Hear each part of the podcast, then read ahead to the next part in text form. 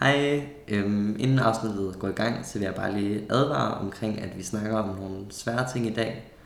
Øh, der bliver lavet noget med at have det psykisk svært, selvhad, øh, selvskade og selvmordstanker. Det er ikke noget, vi går mega meget i detaljer med, men øh, det er ligesom et element af hele afsnittet. Så hvis det er hårdt at høre om, eller hvis folkeskolen måske generelt er hårdt at høre om, så kan det være, at du skal øh, springe over denne uges afsnit. Ja. Ja, men øh, ja, ellers god lytning. Ja, og ellers så bare, hvis du har lidt lyst til det, så prøv at springe lidt ud i det, og så ellers så bare lukke ned for det. Ja, Det er altså helt okay. ja. Det er i hvert fald, det er måske lidt hårdt at høre, Ja. så det er okay at springe over. Ja. Fedt. God lytning ellers. Ja, god lytning.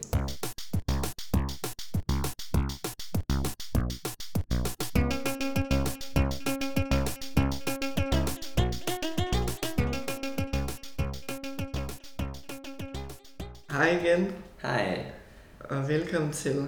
kaotisk køn. I dag der vil vi gerne tale lidt om folkeskolen. Ja, Vi talte lige lidt sammen, inden øh, vi begyndte at optage, at vi var sådan lidt, hvordan skal vi lige gribe det an, og der er også mange traumer, ja, øhm, så vi skal lige finde ud af, hvordan vi lige takler det, og hvor meget vi egentlig gerne vil dele. ja. Men det kender I jo sikkert også godt selv, når I selv snakker om folkeskolen. Eller nogen af jer gør måske. Kender det der, til det der med, at det var lidt en svær tid måske. Ja. Ja, Eller måske var det bare mega fedt, at man bare rulede det. det var ikke på mit tilfælde. nej, heller ikke her. Ja. Men øh, du har skrevet et eller andet med sådan, hvordan vi mødte hinanden. Ja, Ja.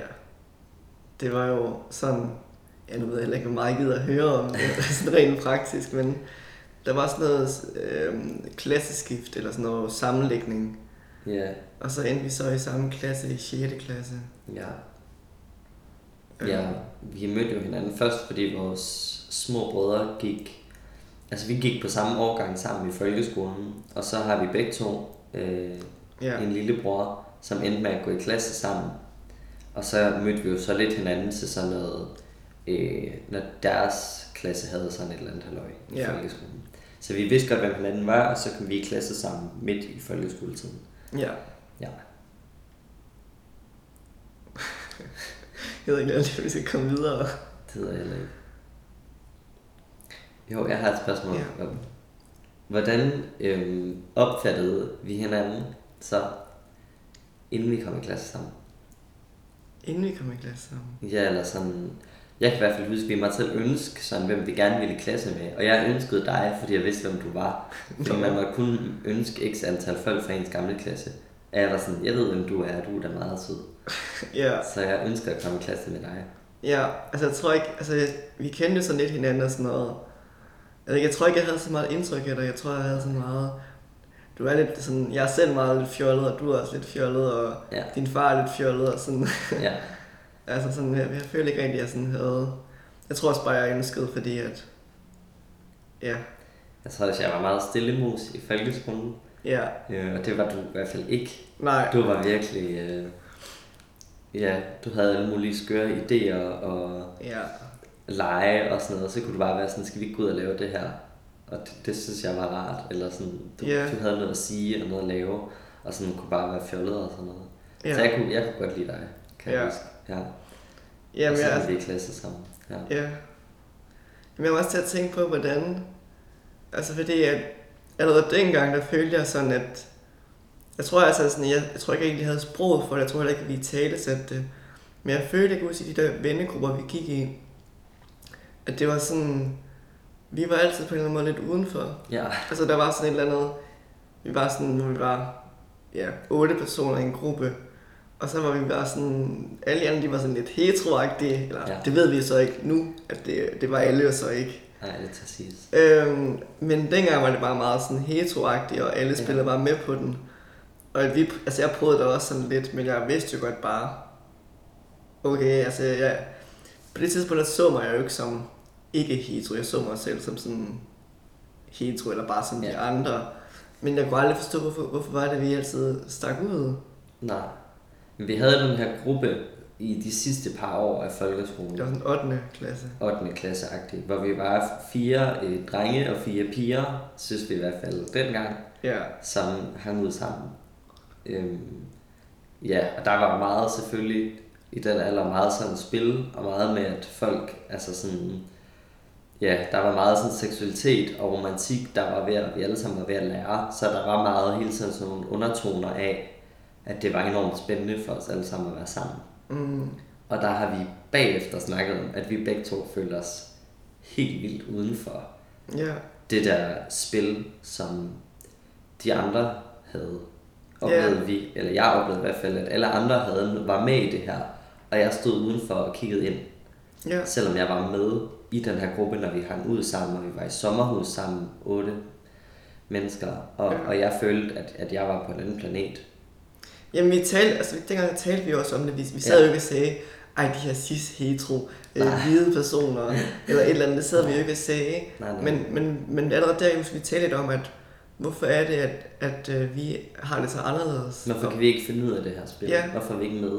Og, og hvorfor er det, at, at nytårsaften, vi leger et eller andet, øh, sådan SP eller K eller et eller andet, Mm. og sådan, altså jeg var sådan helt, Jeg havde ikke lyst til at gøre noget. Nej. Jeg ville bare gerne ud af den der situation. jeg var også bare, jeg sad og svarede helt sved i armhuler, og sådan, Ja. gik hver sekund, jeg kunne på toilettet, fordi jeg var Ja. sådan...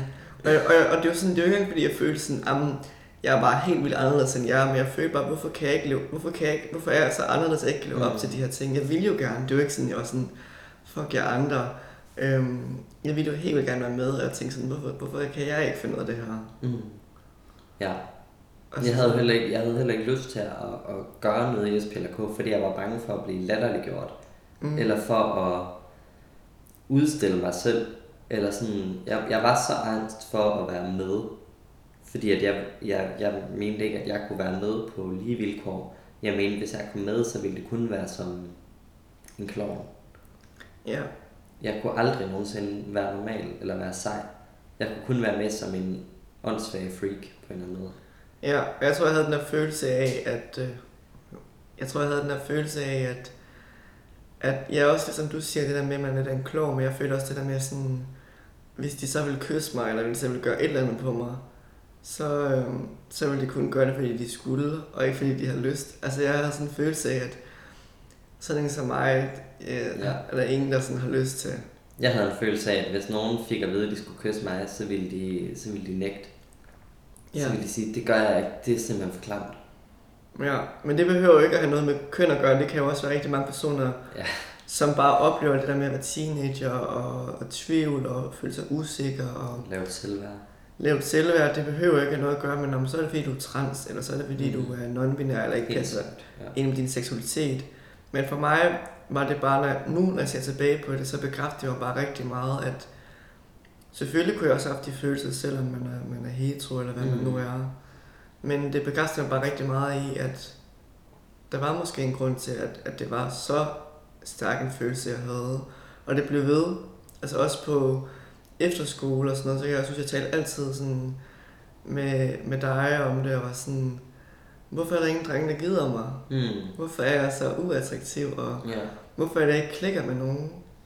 Og jeg vendte den bare ind i stedet for at tænke, jamen, hvorfor, altså, det ville lige så godt have været omvendt. Altså, hvorfor er det, at, i stedet for at det er mig, der er forkert på sådan, hvorfor er det, at alle drenge er nogle idioter, og hvorfor er det, at de ikke kan være gode nok til mig? Så tror jeg bare rigtig mange mennesker, de vender ind af og siger, hvorfor er det...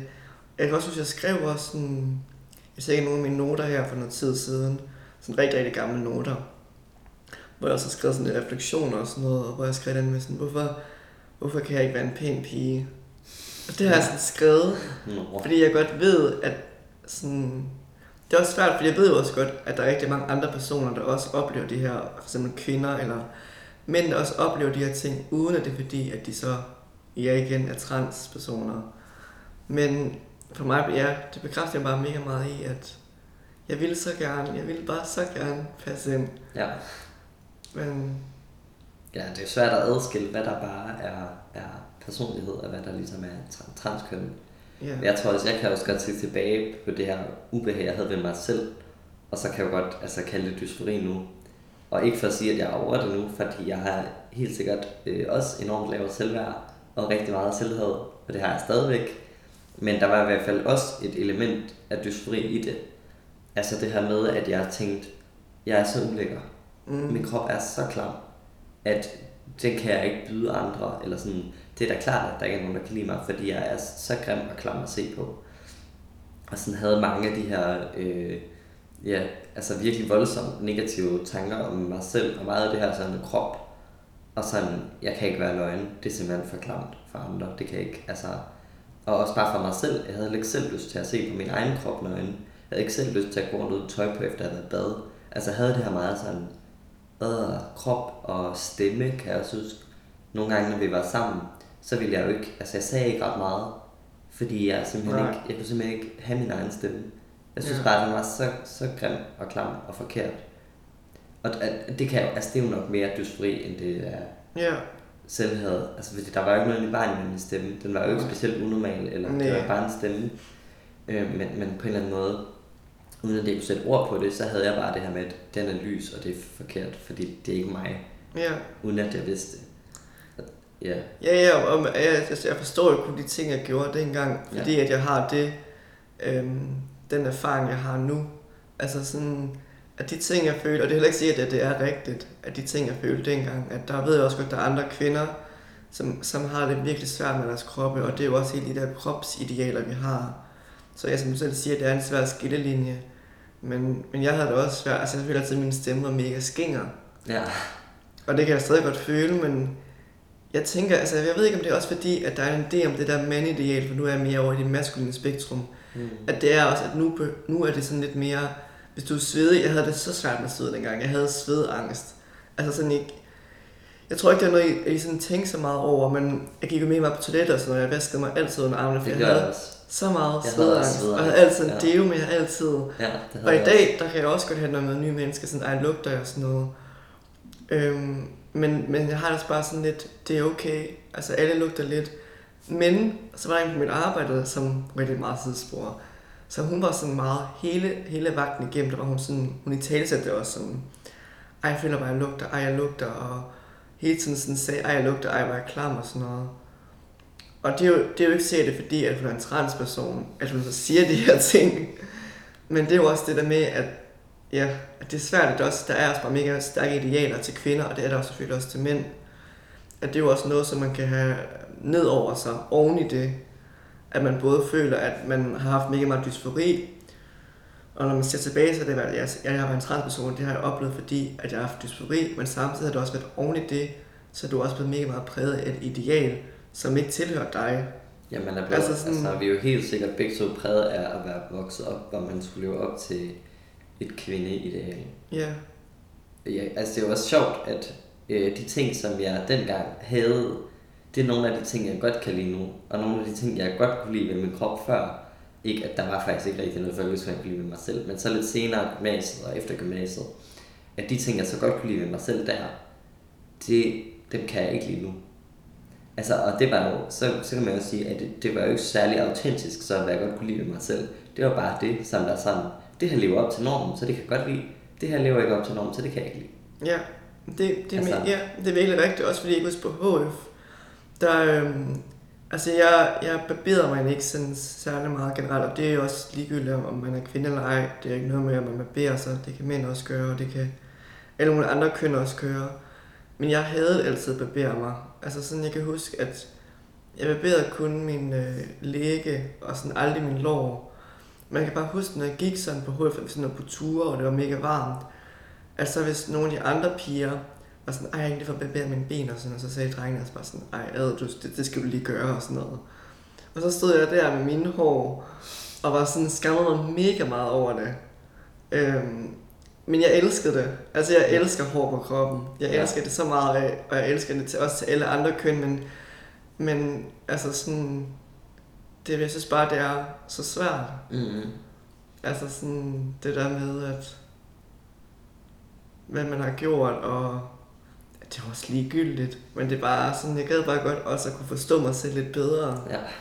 Altså også sådan de ting, jeg kan stadig godt føle nogle gange på arbejde, hvis jeg har bare ben, og alle pigerne, de har barberet deres ben, og alle mændene, de har lavet deres hår gro ud, så kan jeg godt føle sådan en lille smule skam stadigvæk. Mm. Øhm, men prøver også bare at embrace det. Altså Ja. sådan, hvad vil jeg gerne? Altså, Altså for eksempel med, med hår, ja. der havde jeg jo, før jeg kom på T, der synes jeg, at min, og, og før jeg sprang ud af alt det der, der synes jeg, at jeg havde virkelig mørke og virkelig meget hår på benene. Mm, Jeg synes, det var så grimt, og jeg havde alt for meget. Og nu, hvor jeg øh, har været lang tid på T, og har fået rigtig meget mere kropshår, jeg synes jo, at jeg har for lidt hår på kroppen. ja. Nu er jeg sådan, Åh, det er der nok også noget. Altså, hvorfor har jeg ikke noget mere? Og der, er- altså, der er virkelig, jeg har virkelig fået meget mere kropshår, end jeg havde før. Altså, jeg er virkelig en af dem, der er blevet monkey. Men Ja, du er Ja. heldig. ja, men altså, det er sjovt, det der med, at det er bare idealet, der definerer, hvad det er, jeg synes, jeg gerne vil have. Eller Ja. hvad der er forkert ved mig selv. Og så jeg har været virkelig ked af mine hænder. Fordi jeg har ret store hænder i forhold til resten af min krop. Var jeg virkelig ked af, da jeg var yngre. Og nu er jeg super glad for mine hænder Ja. øhm, eller alt muligt andet. Ja, Ja, men det er rigtigt. Jeg kan også huske min næse. Den, det, har altid hadet min næse, da jeg var yngre. ja, Og sådan, at jeg skal operere en mindre næse. Jeg skal have det her, det her, det her. Men altså sådan, nu har jeg det fint nok med den. ja, Og det var, det var svært, fordi at det var, det var så vildt, altså når jeg tænker over de ting, at, at man, er blevet, man er blevet præget, og man stadig er det så sindssygt meget. Altså, folk sådan går ud og siger, ej, fuck kropsidealer, og mm. nu vil jeg gerne, altså sådan, det er mega meget sådan imprægneret i os. Altså det er helt ja. sindssygt. ja, det er også lidt skræmmende, hvordan det, altså det er bare slet ikke en selv, der afgør noget som helst. Jeg har også med min talje, altså den var jeg så stolt af for Ja. et par år siden. Og så svarede jeg, at det var mega flot, fordi jeg har sådan ret smal talje og ret brede hofter. Og det synes jeg var vildt fedt øh, tidligere. Ja. Og nu er det bare ultimativt, det jeg hader mest ved mig selv. Altså Ja. det er bare så tosset det der med, hallo, altså Ja, det er bare slet ikke mig selv, der afgør, hvad jeg synes, der er fedt. ja, Ja. ja. Noget andet i sådan i forhold til folkeskole, det har jeg også tænkt over, at, øhm, at nogle, når jeg tænker tilbage på, på tingene, altså sådan også, det er også sådan, i forhold til omverdenen, at nogen så kan jeg godt føle, at jeg var ikke den der typiske transperson. Mm. Og det har vi selvfølgelig måske også talt lidt om nogle af de andre afsnit. Men det synes jeg var mega udfordrende nogle gange at se tilbage på, fordi at det er jo også ligegyldigt, men på den måde, så vil jeg bare gerne have haft lidt, gange har jeg haft den her bekræftelse nogle over for omverdenen, jeg sådan kan sige, om helt siden jeg var fem år, der har jeg udfordret Ja. kønsudtryk, og Altså, det har jeg også på nogen måde. Jeg har jo klædt mit hår kort, og jeg har jo gjort nogle, nogle ting, men jeg, jeg synes bare, at det er ikke bare nogen, det er svært. Jeg tror også, det er meget naturligt, for jeg tror, at vi som mennesker, vi, har, altså, vi fortæller jo historien om os selv og vores eget liv på en bestemt måde. Og der er mange transpersoner, der ligesom gerne vil have den her øh, faste fortælling med, jeg har altid været det her køn, og det har jeg kunne se lige siden det her, det her. Og så husker man, og når man fortæller det, så lægger man vægt på de ting, der har bekræfter den her fortælling med, at du har altid været den samme person. Men der er omvendt nogen, der har det her en meget anden fortælling med, jeg var det her køn, og nu er jeg skiftet, så jeg er skiftet køn. Mm. Hvor man ligesom har den her fortælling, hvor jeg var noget andet, og nu er jeg skiftet, og det er det, der giver mest mening ind i ens hoved. Øhm, og ja, som du siger, så man vil rigtig gerne, altså, jeg tror, der er noget i os, der, der gør, at det er enormt rart at, at vide, at vi den har været den samme person hele vores liv. Altså, at man ligesom har den her sådan konsensus, og altså, Ja, Ja, og, og det er jo, synes jeg i hvert fald, enormt forvirrende, når man ikke rigtig har det. nej. Fordi jeg sagde lige før, også det jeg lige fortalte før, ikke? det var jo også det her med, at jeg vil gerne fortælle, at jeg har haft dysfori hele mit liv. Ja, Fordi jeg vil gerne have den her med, at jeg altid har været en mand, jeg har altid været den samme person. ja, Men faktum er også bare, at jeg har, da jeg var barn, jeg elskede lyserød. ja, Jeg var fuldstændig besat af lyserød og prinsessekjoler og fe tryllestave. Elskede det. Og senere, jeg har også altid elsket, altså jeg har elsket så mange sådan ja, kønsrolle, kvinde ting. ja, Men jeg har jo også elsket nogle kønsrolle mande ting. Jeg er bare langt mere kompleks end fucking kønsroller. Men det, men det er jo også, altså, men det er det jo også for eksempel, Det er vi alle sammen. præcis, og Ja. det er jo også, som du fortalte mig, nogle af de der i podcast, de der uh, cis-homoseksuelle mænd, de har jo oplevet helt det samme, som du har oplevet. Ja. Og det gør jo ikke dem til mindre mænd, og det Nej. gør jo ikke dig til en, en mindre mand. Men det er bare stadigvæk, at det er bare stadig rart at kunne fortælle den der lidt hetero-historie. Ja. Øh, om at øh, jeg har altid været til piger, og se selv, jeg er jo en rigtig mand, og... Ja. Altså, at det var sådan... Ja, og det, det tror jeg egentlig ikke, at vi er de eneste, der er. Selvfølgelig er der nogen, hvor at, at det er rimelig sådan gennemgribende, at det er sådan her, det har været. Og det har vi jo også selv, en, en person vi kender, øhm, som hvor det bare har været sådan... Fuldstændig. Altså, ja. og det er jo ikke for at, at negligere at den person, men jeg tror bare også, at selvfølgelig det kan være meget komplekst, men det kan også nogle gange bare være meget enkelt. Og det er jo, også, det er jo helt fint at Ja. leve op til kønsrollerne. Ja, Altså, ja. Hvis du bare passer lige ind i den kasse, og det er bare pissegodt. Altså dejligt for dig, virkelig. Ja, ja, Jeg tror bare, vi vil gerne dele den her historie med ikke at gøre det. Og måske især fordi, at i transmiljøet, jeg ved faktisk ikke så meget med i forhold til at være nogen vinder. nej, Men jeg ved bare i forhold til mange af de transmænd, der er store på Insta og sådan nogle ting, og i det hele taget dem, der får lov til at få deres stemme hørt, det er den her meget, meget, meget kønsrolle stereotype mand, ja, som også altid har den her ja, fortælling om, at man altid har været en, en rigtig mand. ja, Også da man var barn. Jeg tror også, man kan godt lide at fortælle det, især når man snakker med en cis-kønnet journalist eller sådan noget, fordi det er også vigtigt for en at blive anerkendt som det køn, man er. Ja. ja, Det er det jo også for mig. præcis. Så det er både i forhold til mig selv, i forhold til min egen følelse af, at jeg altid er den samme person, og i forhold til, at andre skal anerkende mig som det, jeg er nu, så er det også vigtigt for mig, at de gør det. Og så vil jeg gerne sige nogle ting, der gør, at de anerkender mig. Ja, at de sådan siger, ja, det giver god mening. Ja, ja.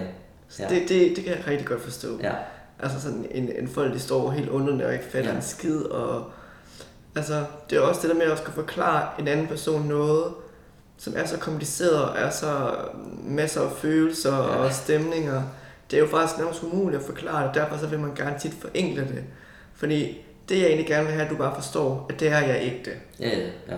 Og så kan det godt være at sige det på en mega mærkelig måde, eller alt for, for forsimplet måde, men jeg vil bare gerne have, at du anerkender, at jeg er ægte. ja. Det tror jeg virkelig, du har ret i. Ja. Ja. Ja. Men også sådan, der tror jeg også, vi har været meget forskellige sådan i forhold til omverdenen. Altså jeg kan huske sådan, du sprang jo sådan ud før mig, Mm. men vi gik jo lang tid og talte om alle de her ting om med Ash og alle mulige forskellige YouTuber, du har også vist mig bøger og sådan noget. Og den der bog med Alex, Mm. ja, jeg kan ikke huske, hvad den hedder. Alex Birdie, Ja, Transmission hedder den ikke det? jo, Ja. den må vi også lige lægge op, den er også god. Ja. Øhm, men bare sådan, at... Det ved jeg ikke, jeg synes bare, altså når jeg tænker tilbage på så synes jeg bare, at du var bare mere god til at være sådan... Det er sådan her, jeg er, og jeg er åben, og stille mig, selvfølgelig ikke stille mig alle spørgsmål, men vel, men jeg er rimelig, jeg vil gerne snakke om det, og jeg vil gerne have, at du fortæller det videre, og jeg vil gerne have, at det kommer ud nu. Ja, jeg sprang jo bare ud på Facebook. Nå ja, ja, præcis. Jeg var altså sådan, jeg var, gik og tog mig mod til det så lang tid. Og så sagde jeg det til mine forældre. Og så sprang jeg ud på Facebook. Så sagde jeg det nærmest ikke til nogen venner. Nej, nej, men Men sagde det, lige til et par stykker, og alle andre fik det at vide på Facebook. Fordi jeg, jeg skulle bare det ud. Jeg var sådan, åh, føj. Altså jeg skal ikke kaldes hunden og mit dead name mere, sådan, og jeg skal bare Ja, med det. ja, men jeg kan også bare huske, vi var på sådan nogle, nogle fester, hvor vi var nogle fra folkeskolen af og sådan noget, kort tid efter du sådan havde sprunget ud. Og der kan jeg huske, at folk, der spurgte nogle spørgsmål, eller nogen, der miskønner dig, eller et eller andet. Mm. Og der synes jeg bare, at du var mere god til selvfølgelig ikke med det samme at være sådan, men du også synes, du var mere god til at være, ja, stadigvæk at være sådan, du skal altså sige han, eller Mm. det er faktisk sådan her, eller ej, jeg, vil, måske vil jeg gerne have de her operationer, eller måske vil jeg gerne det her, eller et eller andet, hvor, hvor at, da jeg sådan sprang ud, der blev det meget sådan noget mund til mund. Ja, Altså det var sådan, at fortælle til dig, fortælle til nogle andre, og så fortælle det videre og videre. Fordi jeg er ikke på sociale medier, og jeg tror heller ikke, jeg, vil, jeg kunne overskue at springe ud på de sociale medier og få alle mulige beskeder i min indbakke. Øhm, jeg tror, der er mange sådan skrækscenarier. Men det var bare, for mig var det bare svært, at jeg havde en ven, hvor at, altså sådan, jeg tænker også, at det var mega, mega betænksomt ment. Men der sagde hun det videre, at sådan skulle opereres, for eksempel. Og se det bagspejler, så var det jo fint nok, og jeg tror bare, at jeg var bare så usikker, og, og sådan, ingen må vide noget, det skal altid igennem mig. Altså sådan, ja, jeg, skal, jeg skal have at vide, hvordan det her det bliver sagt videre. hvorfor? Men jeg tror, at, at jeg var nok var bange for, at det blev, at nogle ting blev sagt på en, på en måde, som ikke var rigtig. Altså, at mm. der blev sagt et eller andet, jeg har det sådan her, eller... Ja, jeg ved ikke, når jeg bare tænker tilbage på det, så er det, sådan, det er faktisk lidt traumatisk for mig. Ja. Fordi at, ja, jeg føler også på, at jeg gik så meget med det selv, tror jeg også. Mm. Altså nu er jeg blevet lidt mere åben, men jeg er da stadig sådan, jeg vil ikke have lyst til at svare på alt muligt, og men ja, jeg ved ikke, hvad det bunder i. Det bunder nok meget i usikkerhed. Ja. Og, jeg, og jeg nok er bange for, at det kommer for tæt på mig. Så det er privat på en eller anden måde, dit køn? Jamen, alligevel er det ikke det. Men jeg tror, det er fordi, at det forbunder med så meget ubehag. Ja. Altså, så vil jeg bare gerne nogle gange være bare sådan, nogle så føler at det overskygger alt andet. Og jeg, jeg kan ikke være andet end en non-binær transperson. Og nu vil jeg bare ønske sådan, kan du ikke bare se mig for den, jeg er? Jeg kan også huske lige den der periode, efter jeg var kommet ud, at nogle gange, hvor jeg har været sammen med nogen, så har jeg bare stået og delt ud af mine altså, traumer. Præcis. Og så har jeg bare kommet hjem og følt mig sådan helt som sådan en tom skal, der var sådan helt udtørret. For, altså, det har bare været det virkelig drænende. Og sådan, Ja, jeg skulle fortælle tre gange på en aften, så har man stadig været sådan, jo, nu skal du høre mine traumer. Og så bare været sådan delt ud af, ja, så havde jeg øh, enormt svære, så havde jeg lige selvmordstanker, da jeg var 13 og 12, og bla bla bla, og sådan nogle virkelig voldsomme ting, for at andre folk skulle kunne anerkende mig som den, jeg er. Men jeg havde mig selv, jeg har altid, altså sådan, bare virkelig delt ud af nogle svære ting, øh, bare for at jeg gerne ville have, at folk skulle se mig som den, jeg er. ja. Og det, det tror jeg var et kæmpe dilemma. Jeg tror også, at folk de nogle gange... Altså, for nogle, altså nu er jeg jo ikke helt vildt til det med, med alle fra vores klasse i folkeskolen. Men nogle af dem, som vi sådan har mødt og snakket lidt med, til sådan nogle hygge, sidde på græsplænen, drikke mm. vin, et eller andet. At, at der har jeg bare virket meget privat, og folk de har nok været sådan lidt, okay, du vil ikke tale om det, eller... Altså, så havde jeg, været meget modsatte grøft. Altså, jeg, jeg ville bare ønske, måske jeg havde sagt, hvis jeg kunne ændre det. At jeg måske havde sagt sådan, jeg er mega glad for din nysgerrighed, men jeg er bare et sted lige nu, hvor at jeg har mega svært at finde rundt i de her ting, og men det kan være, at jeg kommer tilbage til dig, og så kan vi tale om det en anden gang, vi ses, eller et eller andet. Mm. Hvor jeg bare var sådan meget øh, sådan kontant, meget sådan, ja, nej, øh, det skal du ikke spørge om, eller sådan meget. Mm. Og det er heller ikke fordi, at man kan forvente, at en person skal være perfekt i sit sted, og det forventer heller ikke af andre, at de altid skal, den måde, de har været på, eller deres opførsel, at de kommer med en eller anden god pædagogisk forklaring. Men jeg, altså, jeg kan bare rigtig meget mærke til, at det er meget sådan i transmiljøet, at enten så, så, sådan, så skal du dele ud af, dig, ud af, af, af dig selv og bare sådan virkelig give den. Altså, hvordan reagerede dine forældre, hvordan tog dine venner det, hvordan, og alle de her ting, traumer, og fortælle det hele. Ellers så bliver det meget sådan en modsatte grøft. At mange er sådan, det skal du ikke spørge om, mm. og det bliver sådan lidt, man bliver lidt en sur.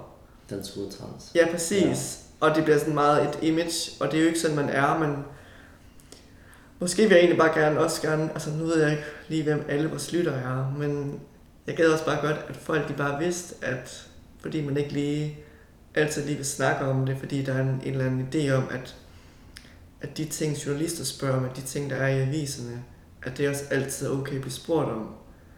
At, og hvis man så får et surt svar eller et eller andet, så er det altså også bare fordi, at det er forbundet nogle gange med rigtig mange traumer. Mm. Ja. Altså at ting, der er traumatiske, er man ikke altid så god til lige at være mega pædagogisk omkring. Nej, virkelig. Altså, Ja. Fordi det er for personligt, og det er voldsomt. Det første. Man har alle mulige følelser, der lige bobler op, når man får det spørgsmål. ja. Og, og det har jeg også lagt mærke til, at det gælder ikke kun os, men det gælder egentlig alle minoriteter.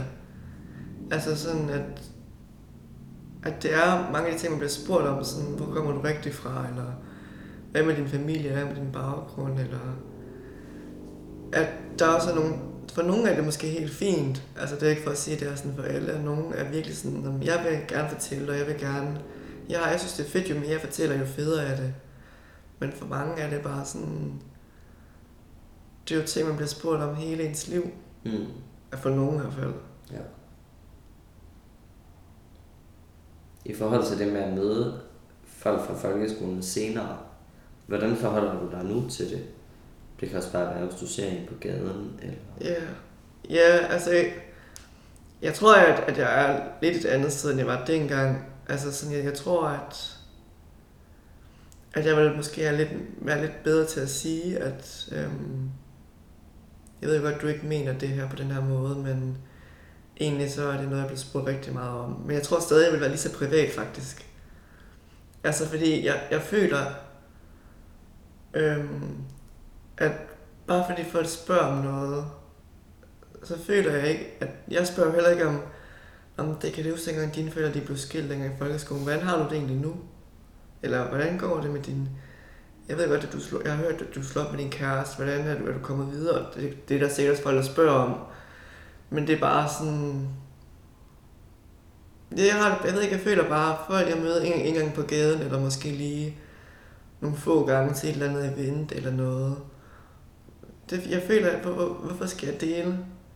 Jeg tror stadig, jeg har den følelse, hvorfor skal jeg dele alle de ting med dig? Altså, jeg, jeg har jo ikke snakket med nogen fra folkeskolen. Jeg undgår bare folk. Hvis jeg ser nogen, så flygter jeg på gaden. Og der er folk, der har svært ved at genkende mig. I hvert fald dem, jeg ikke snakker så meget med. De kan slet ikke genkende mig mere. Og dem, der kan, det er også bare sådan, jamen jeg flygter. Altså, så lader jeg som om, jeg har travlt. Jeg har alligevel også tit musik i ørerne og sådan noget, når jeg er på gaden. Mm. Og jeg går tit stærkt, altså sådan mellem ting. Også bare hvis jeg går og shopper, så går jeg også stærkt rundt. Så jeg lader bare som om, jeg er pisse travlt.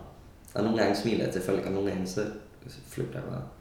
Ja. Jeg tror også bare, det er fordi, at det med folkeskole, det er bare sådan virkelig forbundet med nogle enormt svære følelser for mig. Så jeg, altså jeg vil hellere bare undgå dem. Ja. Ja. Fordi jeg kan ikke, altså jeg identificerer mig ikke med den person, jeg var dengang. Jeg, jeg har nok lidt det der skift. Mm. At det har jeg haft nogle gange i løbet af mit liv. Men at jeg, jeg, jeg har egentlig ikke den der følelse af, at jeg er den samme person, som jeg var dengang. Altså jeg kan slet ikke forstå de ting, jeg altså, der er virkelig meget ved mig selv, jeg synes har ændret sig. Så jeg har det sådan lidt, hvorfor skal jeg snakke med folk fra, altså nogen vil jeg gerne snakke med, Mm. nogle få personer. Men der er også mange, som jeg har sådan, jeg gider, altså, du ved intet om, hvem jeg er nu, fordi jeg slet ikke er den samme person. Så hvorfor skal vi Ja, og snakke? jeg har også den følelse af, at øhm, du vil bare gerne have en fed historie, du kan sige videre til dine venner. Ja, Jeg er en af min folkeskole er trans og hører, hvad jeg, hvad jeg, mm. hvad jeg har fundet ud af. ja. Eller et eller andet. Men snakker du nogle gange med folk? Nej, men nej, Nej. det gør jeg jo ikke. Smiler til folk? Noget? Nej, men jeg tror bare, jeg gør det samme som dig. Ja. Altså, jeg har et smil til nogen, jeg har mødt. Men, altså, jeg kigger bare væk. Ja. Altså, Ja. men altså, hvis, hvis du nu mødte nogen, som du måske ville have det fint nok med. Altså, nogle af dem, som de der fester, hvor vi sådan... Mm. Det var nogen, vi havde sådan lidt en vennegruppe i folkeskolen, men ikke rigtig har holdt fast i. Vil du, så, vil du så føle, at du vil stadig være lige så åben, som du var dengang? Der var du jo sådan meget, jeg vil have det her, det her, det her. Jamen, jeg ved det faktisk ikke helt. Nej. Der tror jeg måske, jeg ville... Ja, igen, det kommer nok også lidt an på, mødte vi hinanden på gaden, ja. Ja. så gad jeg ikke. Mødte vi hinanden til en fest, så kunne det faktisk godt være, Ja. at jeg ville dele ud. Men så har det også været folk, der har haft en positiv betydning for mit liv. Mm. Altså, jeg har ikke lyst til at dele ud til folk, som jeg er ligeglad med, eller som... Altså, jeg tror også, der er virkelig mange fra vores folkeskole, som jeg virkelig har et negativt indtryk af. Jeg synes, det er nogle ubehagelige mennesker. Ja. Jeg synes, det har været nogle... De har virkelig givet mig nogle svære følelser. Og jeg har følt mig meget ekskluderet, og jeg har følt mig holdt udenfor. Og jeg har følt mig set ned på. Jeg har virkelig følt mig dårligt behandlet af mange mennesker. Og det, dem vil jeg absolut ikke snakke med nu. Altså der vil jeg også undgå dem til en fest. Der vil jeg måske gå, hvis ikke det var noget, der var vigtigt for mig. Ja. Altså jeg har virkelig mange svære følelser forbundet med mange af dem, vi gik i folkeskole med. Og så er der dem, vi var venner med. Og dem vil jeg nok godt snakke med. Ja. Altså, der tror jeg også godt, jeg vil dele ud. Men jeg tror også, jeg vil dele mindre ud nu, end jeg ville for. Også fordi, at nu, der er det, der har jeg ikke brug for lige så meget, for at folk anerkender mig som mand. Fordi at jeg ser mere, hvad de synes, jeg ligner en mand mere nu. Mm. Hvor der var jeg delt meget ud, der hvor jeg var til den der fest og sådan noget, der var jeg jo, det var inden te og inden top op, og det var i hvert fald tidligt i min transition, hvor, hvor andre folk ikke så en mand, når de kiggede på mig. Og, og altså der følte jeg, at jeg blev nødt til at dele meget ud, for at folk anerkendte mig. Hvor nu der føler jeg, at det er knap så vigtigt. Ja. At folk kan godt anerkende mig, uden at jeg deler alt, lægger alt på bordet.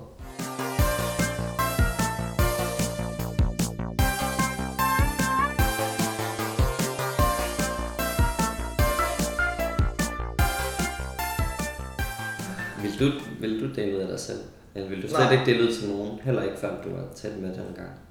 Nej, det tror jeg ikke, jeg vil. Mm-hmm. Jeg ved ikke, altså for eksempel, for Mm. eksempel den der person i vores folkeskole, som også, også var transperson, ligesom os senere hen. Øhm, der kunne jeg godt gøre det. Og Mm. det har jeg også lidt gjort. Jeg har lidt mødt personen Ja. øhm, på gaden og sådan lidt i byen. Mm. Men jeg, kan- jeg, kan simpelthen, jeg kan bare... Hvis man ikke har nogen tilknytning til, til miljøet, Ja. altså ikke, ikke til transmiljøet, men er heller ikke LGBT plus Q øh, miljøet, så kan jeg, jeg kan bare ikke. Nej. Hvis du ikke har en eller anden form for indsigt i, at du skiller dig lidt ud, hvis man ikke har et eller andet, så det kan jeg bare ikke. Så kommer du som en sådan helt nyudsprunget, eller ikke nyudsprunget, men sådan en helt ny person ind i øh, et sted, du aldrig har været, og sådan vil gerne røre ved alt, vil gerne se alt, vil gerne Mm. forstå alt, ligesom sådan et eller andet. Så du, du vil gerne dele med folk, der også bryder normen på en eller anden måde. Ja, Men du vil ikke dele med perfekt normative, eller i hvert fald stort set personer, der altid lever op til normen. ja. Ja. Jamen, man kan også godt være minoritet og stadig være meget uvidende, altså på andre måder. Mm. Øhm, det har jeg da også oplevet nogle mennesker, hvor at, at de godt selv har nogle oplevelser, men når det kommer til det i forhold til køn, også på noget arbejde og sådan noget, så er det sådan, at jeg godt, jamen, det der kan jeg godt lidt forstå. Øhm, jeg har også prøvet at blive spurgt om de her ting, men stadig spørger mig om ting, der er grænseoverskridende, hvor det er sådan lidt, jamen hvis du selv har oplevet det, hvorfor er det så, at du, du gør, tager den videre? Det er der også transpersoner, der gør. Ja, gør det modsatte jo. Ja, Ellers- både stiller homofobiske spørgsmål, eller racistiske spørgsmål, Ja. eller alt muligt andet, psykofobiske spørgsmål, eller et eller andet. Præcis. Ja. Så det gider jeg egentlig heller ikke. Altså Nej. sådan, men hvis, hvis folk er sådan rimelig åbne og lyttende, hvis jeg kan mærke det. Jeg tror også bare, at måske vil jeg starte med at dele lidt, at sige, nu, nu er det sådan her, nu, nu er det sådan her, og hvis på den måde, at folk reagerer på, så lukker jeg ned, eller så åbner jeg lidt op. ja. Det er faktisk sådan meget det. Jeg tror også igen, det er lidt det der, vi var inde på sidst med, om at, altså, lytter folk, eller vil de sige undskyld? Altså hvis, det er sådan, hvis de har spurgt noget forkert, vil de så sige, oh sorry? Eller vil de bare sådan ligesom, har de lavet en holdning, og så skal du bare, så vil de gerne diskutere, eller vil de gerne lære? Ikke? Ja, Og det er også igen, jeg deler også mere ud til folk, der bare suger til sig alt det, jeg siger, ja, end folk, der ligesom har, har en holdning allerede. ja, Og så vil de bare flex deres debat skills. ja. Altså, ja. Ja, altså hvis vi kommer til sådan også at have et, øhm, et afsnit sådan om Aarhus og sådan noget, det ved jeg ikke lige, der har vi lidt talt om, men i hvert fald, jeg synes også det der med at bo, altså nu er Aarhus jo sådan en rimelig stor by, men stadig ikke så stor, at du bare helt kan sådan skære den forside af. Det kommer nogle gange ind i dig sådan, uden du er klar på det. Øhm, men det synes jeg også er mega svært, at jeg ved, fordi jeg ikke har Facebook, og alle de mennesker, som både på folkeskole, efterskole og HF og sådan noget, at jeg har, jeg har så meget sådan angst nogle gange, når jeg cykler igennem byen, eller tager i byen, dengang før corona startede. Og sådan, hvad nu hvis de her mennesker, de møder mig, og sådan råber, hey, dødnavn, hvordan fanden vil jeg håndtere de her ting? Mm. Og der har jeg bare mærket nogle gange, der har jeg bare lyst til væk fra det hele. Nu tager jeg til København, eller nu tager jeg til Berlin, eller... Men Ja. ja. samtidig så er det også bare sådan lidt, det er heller ikke i orden, at, nu er det ikke, fordi jeg synes, at, at Aarhus det er lidt sådan, ikke for at tale dårligt om Aarhus, men jeg synes ikke, det er Aarhus, det er der, hvor at der er de allermest inkluderende miljøer. Øhm, men hvis jeg nu rigtig gerne vil der, så er det også sådan, hvorfor er det det her, det skal have lov til at få mig til at flytte. Ja. Men Ja. det ved jeg ikke, om du kan relatere til. Jo, det kan jeg godt. Jeg, jeg gider jo ikke rigtig være her. Nej. Altså, jeg skal i hvert fald prøve noget større. Når Ja. jeg kan, når jeg har mulighed for at flytte, så flytter jeg til, til København. Ja. Og så kan det godt være, at jeg flytter tilbage igen. Men jeg bliver i hvert fald nødt til at prøve noget større. Ja. Jeg synes simpelthen, det er for småt herovre. Jeg, altså, jeg at blive ved mig, jeg altid føler mig virkelig som den eksotiske giraf. Ja. Ja. Men er det så også, altså det er det, jeg også lidt prøver at finde ud af, det er måske også ligegyldigt, men er det også, er lige så meget også det der med, at, at man også er bange for, at det er fortiden, der kommer, og så er man naturligvis skal give raf, eller også bare det der med, at Aarhus i sig selv er ikke særlig Men, det, mangfoldigt. men jeg vil også gerne væk fra min fortid. Jeg, kan, jeg, jeg identificerer mig slet jeg identificerer mig ikke med den, jeg var i folkeskolen eller i gymnasiet. Nej, Jeg er sådan, hvem er den person? ja. Der er selvfølgelig nogle, nogle ting, hvor jeg godt kan mærke sådan, det her, det har været ved op gennem mit liv og sådan noget. Der er også nogle ting, jeg ser tilbage på, som jeg tænker, "Nå, det identificerer jeg mig stadig med. Men der var rigtig mange ting, hvor jeg slet ikke kan forstå den måde, jeg var på. Jeg kan ikke forstå den, de ting, jeg sagde, eller det, jeg gjorde, eller det, jeg tænkte, eller det, jeg følte. Så jeg tror bare sådan, jeg vil gerne lidt væk. Altså, jeg flygter enormt meget. Øhm, jeg har også en ven, som jeg nogle gange snakker med, som virkelig tit snakker om sin fortid, Ja, og som identificerer sig meget med den person, personen var før, okay. og sådan hele tiden har, det her, det var det, min mor sagde dengang, og det her, det var, det skete, altså sådan, når vi sammen virkelig ofte deler anekdoter fra persons fortid, Wow. hvor jeg bare, altså det kan jeg bare aldrig. Nej. Jeg, altså jeg er begyndt på det også, fordi at jeg er blevet opmærksom på, hvor lidt jeg gør det, så nu øver jeg mig også lidt i Okay. at sådan tænke over det, når der kommer noget op. Men ellers så har jeg egentlig været meget vant til bare at skubbe det væk og være sådan, fuck det. Fuck min Ja. fortid, fuck alt. Jeg er en ny person nu. Og så kun dele fra dengang, efter man sprang, Ja. sprang ud. Fuldstændig. Bare lave sådan en cut gennem ens liv og være sådan, det er ikke mig længere. Ja. Og det, det er også lidt mærkeligt. Det ved jeg ikke, hvor, hvor, hvor sundt det egentlig var. Nej, det kan jeg godt relatere til. Ja, det er nok ikke sådan mega sundt, men hvad er der alternativer? Ja, det er jo svært, og man skal bare gøre det, man har det bedste med. Men for mig, der tror jeg ikke, det var særlig sundt. Bare at lade være med at tænke over alt, der var svært.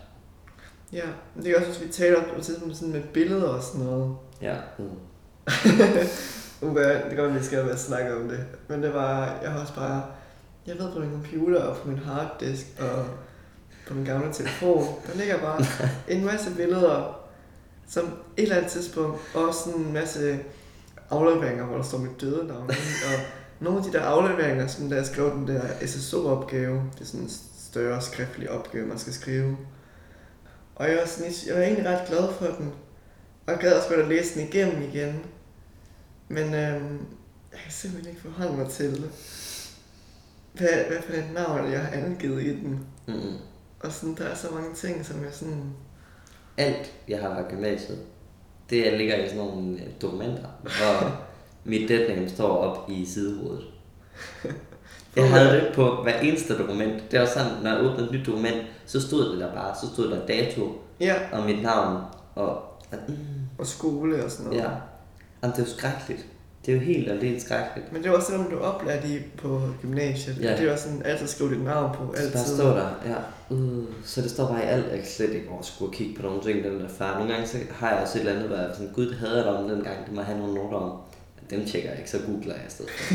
altså, jeg skal slet ikke ind den magt der. Men som du siger, jeg kan heller ikke overskue op i det. Nej, Det ligger der bare om ja, ja. ja det Men det er jo også, altså det er også lidt interessant det der med, at man bare slet ikke kan relatere til det, man hed, at, at den man jo var på det tidspunkt. Nej. End, altså. Nej, altså sådan, jeg tror på nogle punkter, der føler jeg, at jeg er stadig lige så mærkelig. Og jeg er stadig... Men jeg føler, at, at jeg er mere ægte nu. Altså, jeg synes, ting, det var sådan... Det var så ekstremt for mig. ja. Altså, jeg, jeg, jeg, jeg gjorde sådan nogle sindssyge ting. Altså sådan, enten så var jeg bare helt... Mm, eller så var jeg bare sådan råb gaden og ja. sådan mega... Du, du gør mange vilde ting. Ja, men jeg tror, jeg havde en idé om, at jeg Og det, var ikke, det ved jeg ikke, at der er ikke noget med køn at gøre, det ved jeg ikke. Men det var bare sådan, jeg havde en idé om, at jeg skulle bare være så mest oprørsk som overhovedet Mhm. muligt. Jeg skulle bare være sådan... Virkelig leve det der filmliv. Altså sådan, når man hopper ned fra vilde bygninger, eller når man Mhm. gør et eller andet Ja. sindssygt. Du gør også alle mulige vilde ting. Ja, og når jeg tænker tilbage på det, så var det bare ikke mig. Nej. Det var en, en eller anden idé eller et image. Og det, det kan jeg også mærke efter, jeg sådan er sprunget ud og sådan noget.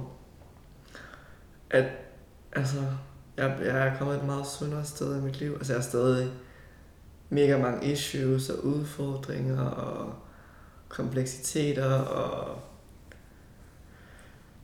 Ja, Mm. Øhm, men jeg, jeg, jeg kan bare mærke, at det er lidt nemmere nogle gange. Jeg kan vide, om vi kommer til at kigge tilbage om tre år og bare være sådan, puha, den gang, der vidste jeg slet ikke, hvem jeg var. Nej, ja. Nu er jeg bare, nu har jeg lært mig selv at kende. Jeg tror altid, at man, altså hvis man udvikler sig sådan Det meget, udvikler sig nok hele tiden. Ja. så Jeg har bare i hvert fald virkelig den der oplevelse af, at jeg flygter fra, hvem jeg har været tidligere. Eller sådan, at jeg virkelig hele tiden tror, at nu er jeg mere mig. Nu ja, har jeg en bedre forståelse af, hvem jeg er. Og den, jeg var for nogle år siden, det er slet ikke mig længere. Ja, Og den har jeg hver eneste år, og det har jeg haft, siden jeg var altså ret lille. Ja. Siden jeg var sådan 17-16. Så begyndte jeg på det der med hele tiden at være sådan, nu er jeg en ny person. ja, Nu, altså hver gang jeg lavede en ændring, så nu er jeg mere mig.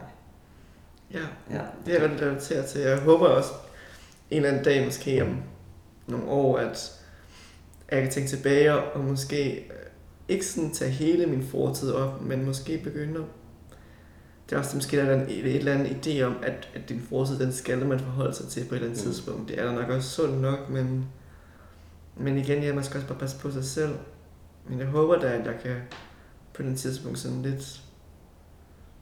For jeg har, et, jeg har sådan et clash, altså sådan at... Ja, at der er sådan noget mørkt herover og så er der sådan mig herover og sådan... Det mørke, det kommer sådan lidt nogle gange indhenter mig, nogle gange så skubber jeg det bare helt tilbage, så går det bare Mm. langt væk. Men at fortiden vil jo altid en eller anden grad være med en, jo. Men måske også, at man bliver lidt mere kærlig over for sig selv, og var sådan, Ja, ved du hvad, ja, jeg havde nogle fejl dengang. Jeg var stadig mig, og jeg var stadig god nok, selvom jeg troede, at det her var rigtigt, og det var det ikke. Eller selvom jeg har følt det her, det var måske også lidt fjollet, eller ja, altså, ja, det er rigtigt nok. Og det er også, altså selvom dengang, at vi føler, at vi skiller så meget ud, synes jeg da stadig også, at det var fint, at vi på den måde fik det talsæt også over for hinanden. ja, Altså det der med, at allerede dengang, at, at det var også, selvom der var så meget skam, og så er det jo også okay at, at skille sig ud mm, allerede i den alder, og ja. ligesom, at man ikke bare skal passe ind. ja. Altså, Ja, det har været rart at have hinanden. Det er også, altså, ja, det er også et privilegium på en eller anden måde, at vi ja, har kendt hinanden så lang tid. For jeg tror også, der er nogle transpersoner, der bare bliver nødt til at finde nogle helt nye mennesker. det tror jeg også. Hvor det er sådan, det, altså det er egentlig ret fedt det der med, at vi, vi kan sammen sidde og kigge tilbage på nogle svære ting, og sidde Ja. og snakke om, at vi i virkeligheden har gået ved siden af hinanden i mange år, og haft de samme følelser.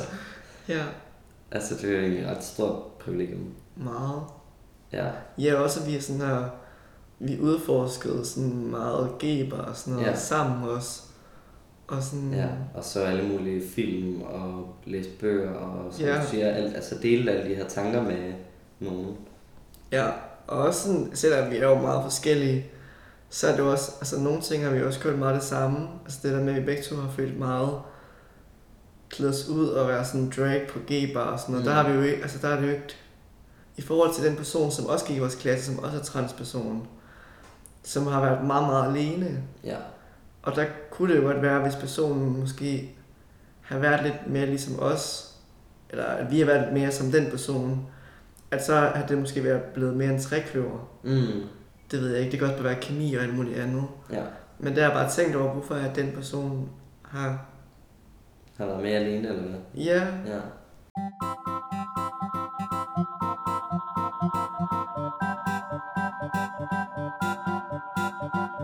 Man kan måske godt tale... Jeg synes måske godt, nogen synes, at man kunne tale om det der med... Det er også sådan, som om, altså sådan, det er ikke så meget måske også.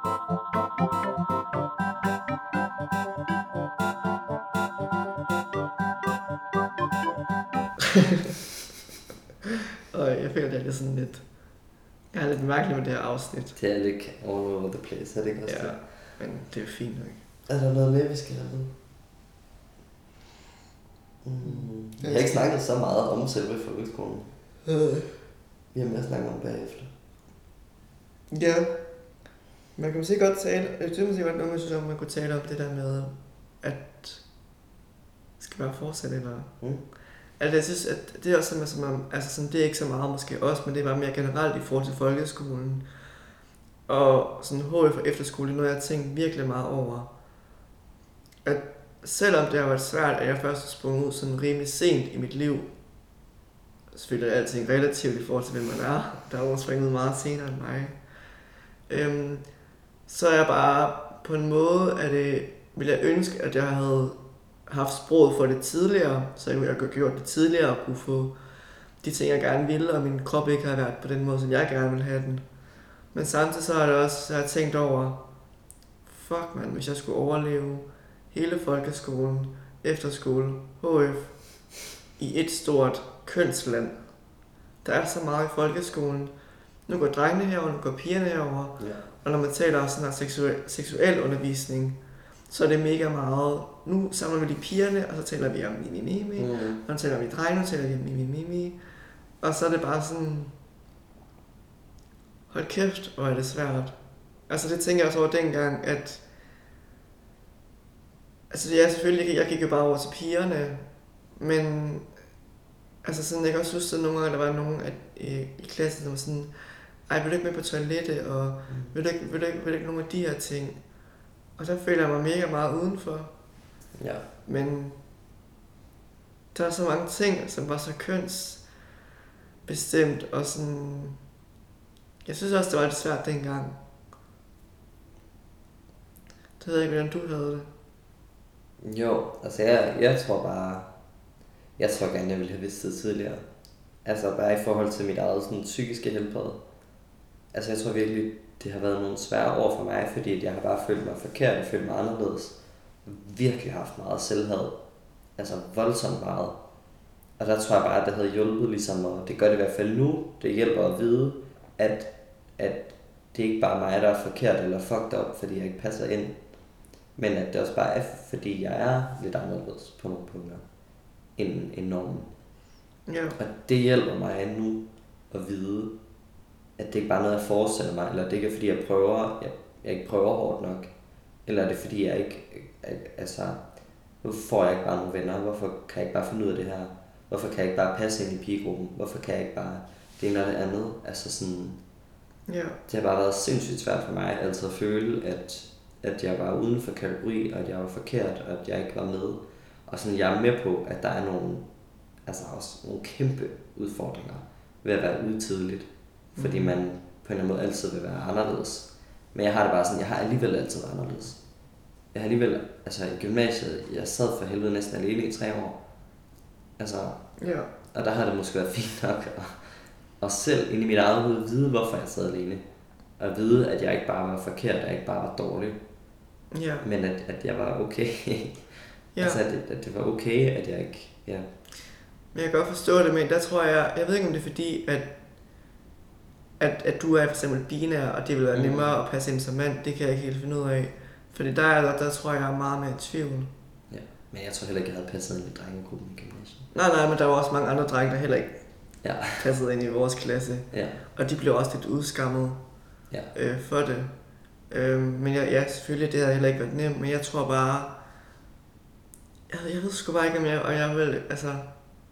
Det er bare svært for mig, fordi jeg føler, hvis jeg siger, at jeg vil hellere springe ud den alder, som jeg er nu, så føler jeg også på en måde, at, at, jeg, at jeg siger indirekte, det er ikke vigtigt nok for mig, Mm. til at jeg ville have ændret det, hvis jeg kunne til dengang. Men i forhold til det system, vi har i folkeskolen, kæft mand. Jamen, det vil være ulideligt. Jamen, jeg ved slet ikke, hvor skal jeg klæde om hende? Hvor, altså, der være så sindssygt mange hensyn, jeg hele tiden skulle have. Ja. Ja, Og, også, altså, og jeg vil være besværlig, også for lærerne, Ja. hvis man ikke er en lærer, som sådan... Også bare hele den måde, man, man, man gør tingene på. Altså sådan, så er der... Altså, det er jo meget gammeldags. Altså Jeg gamle synes- gymnastiksal, Ja. gamle... Jeg synes, det jeg lige sagde, det er jo også bygget på, at jeg har nogle privilegier. Jeg har haft adgang, jeg har kendt en masse transpersoner i mange år nu. Jeg har haft noget viden, og jeg har haft nogle andre venner, og jeg har haft dig at støtte mig op af. Jeg tror også, altså, det er måske lidt noget andet, hvis man springer ud tidligt, fordi nu er jeg også, det er også bygget på den erfaring, jeg har, som er, at jeg har nogle privilegier, jeg har adgang til nogle ting, hvor det har jeg jo ikke haft i folkeskolen. Der havde jeg jo ikke haft adgang til den viden. Der havde jeg jo ikke haft adgang til de andre mennesker, som jeg kan spejle min oplevelse i.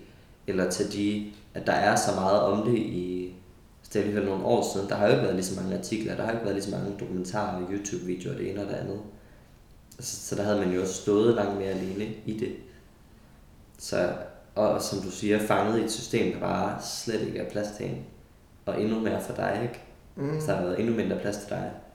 Ja, så jeg, jeg, tror, jeg tror, det jeg er bange for, det er, at, at, jeg vil fuldstændig øh, have fanget mig op. Ja.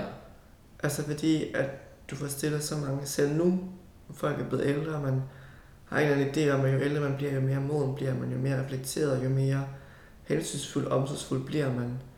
Men jeg har fandme fået mange spørgsmål af folk, der er meget ældre end mig. Så, som, når jeg ser i bagspejlet, det er jo sindssygt, hvad jeg har været igennem. Altså, det er jo sindssygt de ting, man er blevet spurgt om. Og så også, at øhm, altså sådan, hvis man den alder, og hvis man ikke har sin forældres fulde opbakning, hvis man ikke har nogen omkring sig, du er videre fuldstændig alene, du kender ingen. Altså, selvfølgelig er, der, er det er måske ikke tilfældet for alle øh, i folkeskolen, at man er den eneste ene, men jeg kan også bare huske det der seksualundervisning, der kom nogen ud, jeg ved ikke, om det var norm, Stormer, eller hvem det var, men nogen udefra, som også sagde, et eller andet antal procent af jer tilhører LGBTQ, altså plus. Og det bare, altså den finger, det var jo mig. Altså, Mm. men man sad og bare kiggede på hinanden, hvem er det? Og sådan, ej, det er nok der, Det den her synes, person, det og er. Ja. den her person. Det kan jeg godt huske. Ja. Og sådan, der, der ved jeg sgu ikke, om jeg synes, det havde været så fedt, hvis jeg dengang havde været sådan over for alle. Jeg er faktisk øh, non-binær. Mm. Nej. Men du sagde det der med, at det har fucket dig op. Jeg har det bare sådan, det har kraftet mig også fucket mig op. Ja, At være 12 år gammel og føle mig fucking forkert. det er også Hvad? skidt ret i. Eneste dag, siden jeg har været 12, har jeg følt mig helt forkert. Ja. Ja. Ja, ja, men altså mit drømmescenarie ville nok være, at, at ja, jeg havde sproget for det tidligt, og at samtidig at folkeskolen i højere grad, ja, der var plads til en der. ja, og jeg også bare sådan til alle mulige andre minoriteter. Men det er jo også det, er lige uanset om man så har været ude eller ej. Problemet er stadigvæk, at der ikke havde været plads til os. Ja, det er det. Altså så, så diskuterer vi om, altså begge ting havde været lort. Ja, Det havde været lort at være ude, der ikke var plads til en, men det var jo også lort at, at ikke at være ude. Men der var jo alligevel ikke plads til os. nej, Altså sådan, ja, der, der er fandme ikke meget, øh, der er ikke højt til loftet. nej, og, og, og det er virkelig sådan, folkeskolen er jo det sted, hvor man, man burde skulle få lov til at eksperimentere og prøve ting af, og, og sådan noget, men det er det bare overhovedet ikke. Det er i hvert fald ikke min oplevelse. altså når jeg tænker på folkeskolen, jeg kan føle det helt dårligt. Ja, Altså for at få sådan helt ondt med. Det er virkelig forbundet med negative følelser for mig. ja, Og det er jo ikke fordi, at der har været enormt mange dejlige oplevelser mm, i min barndom, der har været skønne, og ikke mindst har jeg haft venner. Det havde jeg fandme i folkeskolen. Ja. Det havde jeg da ikke i gymnasiet. Eller sådan lidt, men... Og der var mange dejlige ting, som var trygge og rare, og alt muligt godt i folkeskolen. Men jeg ved bare, når jeg tænker tilbage, så forbinder jeg det bare primært med negative følelser. ja. Ja, også meget sådan, at det bare var meget øh, rolleagtigt. Sådan, Ja, du er den her person, og, og det har du været, det har du været siden 0. klasse, det vil du blive ved med at være. ja, At der var ikke nogen mulighed for at bryde ud af det. ja. Rigtigt. Måske er vi ved at være snart, eller, eller mere. Mm. Jeg tænkte bare sådan, måske kunne det være fint at runde af, og løfte sådan lidt højt op, sådan, hvis, altså det har vi måske også lidt kommet ind på, men hvis vi kunne ændre folkeskolen, eller ændre noget, sådan et eller andet i systemet, eller den måde, det var dengang, hvordan kunne det så være, have været nemmere for os? Nu går i folkeskole. Ja, altså hvad ville det have gjort, hvis du havde født? Eller en viden, du manglede dengang, eller det bør ikke kun være noget, men sådan den tid, som føler, at for eksempel hvis nu, amen, hvis jeg nu havde kendt en, en transperson, der var ligesom, lidt ligesom mig dengang, eller havde nogen, en onkel eller et eller andet, som, mm. Eller at nogle Altså, læger havde talt om det. Jeg har eller, en hel liste af Ja. ting. Jeg vil gerne, altså, Det kunne bare være fedt at høre ja. om det. Altså, jeg tror, det kunne være sindssygt fedt, hvis der var... Jeg er sikker på, at alle vores lærere ikke levede perfekt op til normen. Selvom altså, vi havde en øhm, i de sidste i udskolingen, som Ja. var vores engelsklærer, Ja. som var altså ikke levede helt op til normen. Men Ja. øh, ellers så følger jeg egentlig, at alle de lærere, vi havde, levede enormt meget op til normen. Og det tror jeg altså ikke, de har gjort. Nej. Eller måske har de, men jeg tror i hvert fald, det havde givet mig at have nogle flere som hende der, vores engelsklærer, der var sådan, Bodybuilder og ja, fucking sej. meget sådan Mega, brede Ja. skuldre og kort over, og, gik med meget make op og nejlak og havde ja, alle mulige sådan, også bare den måde, hun var på. ja, Altså, hun var bare fucking sej. ja, Og jeg ved, hun gav mig enormt meget. Jeg tror bare, altså det der med at have nogle lærere, der ikke er, lever perfekt op til normen, er mega fedt. Altså, og så tror jeg også bare det her med, at vi havde haft, altså det er jo en ting, jeg enormt gerne vil kæmpe for, det er, at vi har i folkeskolen et fag, der ligesom lærer en alt muligt shit. Altså sådan en, der lærer en livet. Så en, der lærer en, hvordan fanden betaler du skat? Hvordan laver du en e-boks? Hvordan laver du et budget? Hvordan, altså sådan, alle de her life skills, som man har brug for. Og herunder, at det så også var, der også var seksualundervisning. At det ikke var en gang om året, og noget, som skoler frivilligt kan vælge til. Hvad fanden? mm, Altså, det skal bare være der.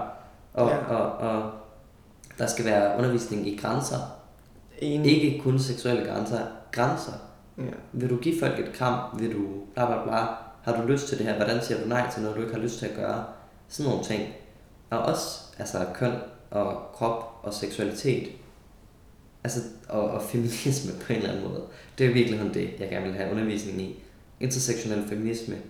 Hvordan, at vi snakkede om hudfarve. Hvordan påvirker det os? At, at vi ikke alle sammen ser ens ud. Der er noget bias. Hvorfor er det aldrig blevet snakket om? Mm, Altså alt det her, det ville jeg bare synes var enormt fedt, hvis der var sådan noget, man havde en gang om måneden. Hvor vi så havde en, eller en gang om ugen, ideelt ikke, men, men ja, at det bare på en eller anden måde var, var noget undervisning i. Og det er netop, der simpelthen bare var en gang, om, der handlede om transkøn. Det var noget, man snakkede om. Og det var, altså, for jeg havde sgu ikke hørt, eller jeg kan ikke huske i hvert fald, at jeg har hørt det ord, indtil jeg var 17-18. Så vidste jeg ikke, hvad transkøn betød. Og sådan, det tror jeg bare havde givet mig sindssygt meget, at for eksempel de der, der kom ud, jeg tror, de var fra sex og samfund, at, at de ligesom havde ja, haft det med. Men var de der ikke én gang jo, i alle de år? jo, Altså, hallo? ja, Ja, at, at der ligesom havde været noget kompetent undervisning for folk, der var uddannet, eller i hvert fald vidste noget om ja, at være normbrydere. Og det ligesom bare var en del af, af det, vi lærte. ja. Jeg ved ikke, hvad du tænker. Jamen, jeg er meget enig. Altså sådan, at det der med, at du taler med, med lærerne, så selvom den person, som du så meget op til, det var som om, at, øhm, at dengang var man meget usikker, og der kan være alle mulige grunde til, at man er det for ens forældre, eller den måde, man er opdraget på, eller den måde, andre behandler en, eller ja, alle mulige grunde til, at der bliver skabt et meget usikkert klassemiljø. Mm.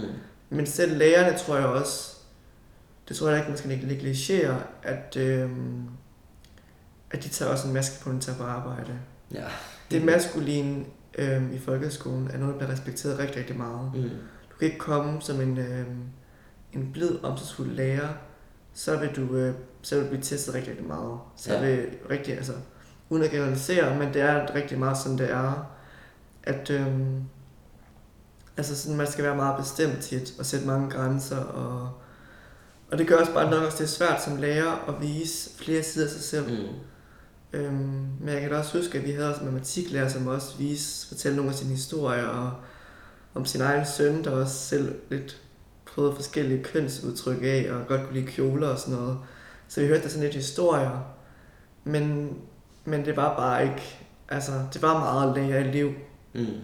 Øhm, og ikke det der sådan personlige forhold. Men det havde nok også, hvis, Øhm. hvis lærerne havde nogle... Fordi der var heller ikke nogen voksne indover. Vi var bare enormt mange unge mennesker, der bare fuckede hinanden op på alle mulige måder. Jeg er da ikke i tvivl om, jeg også selv har sagt nogle ting, der har fucket andre mennesker op. Ja, Og der tror jeg bare, at jeg ville ønske, at, at der ligesom var flere voksne, eller at klasserne var mindre, og der simpelthen var mere. Ikke fordi det var en person, der skulle stå og kontrollere os, men bare det her med, at man havde haft en person, man kunne stole på og kunne til, og de havde haft timer og tid til at se, hvad der skete, og til at hjælpe os, fordi jeg er ikke i tvivl om, at mange af dem, der vælger at blive folkeskolelærer, det er folk, der gerne vil gøre en forskel for de her unge mennesker. ja, Og så er det fandme også nederen, at de ikke har tid til det.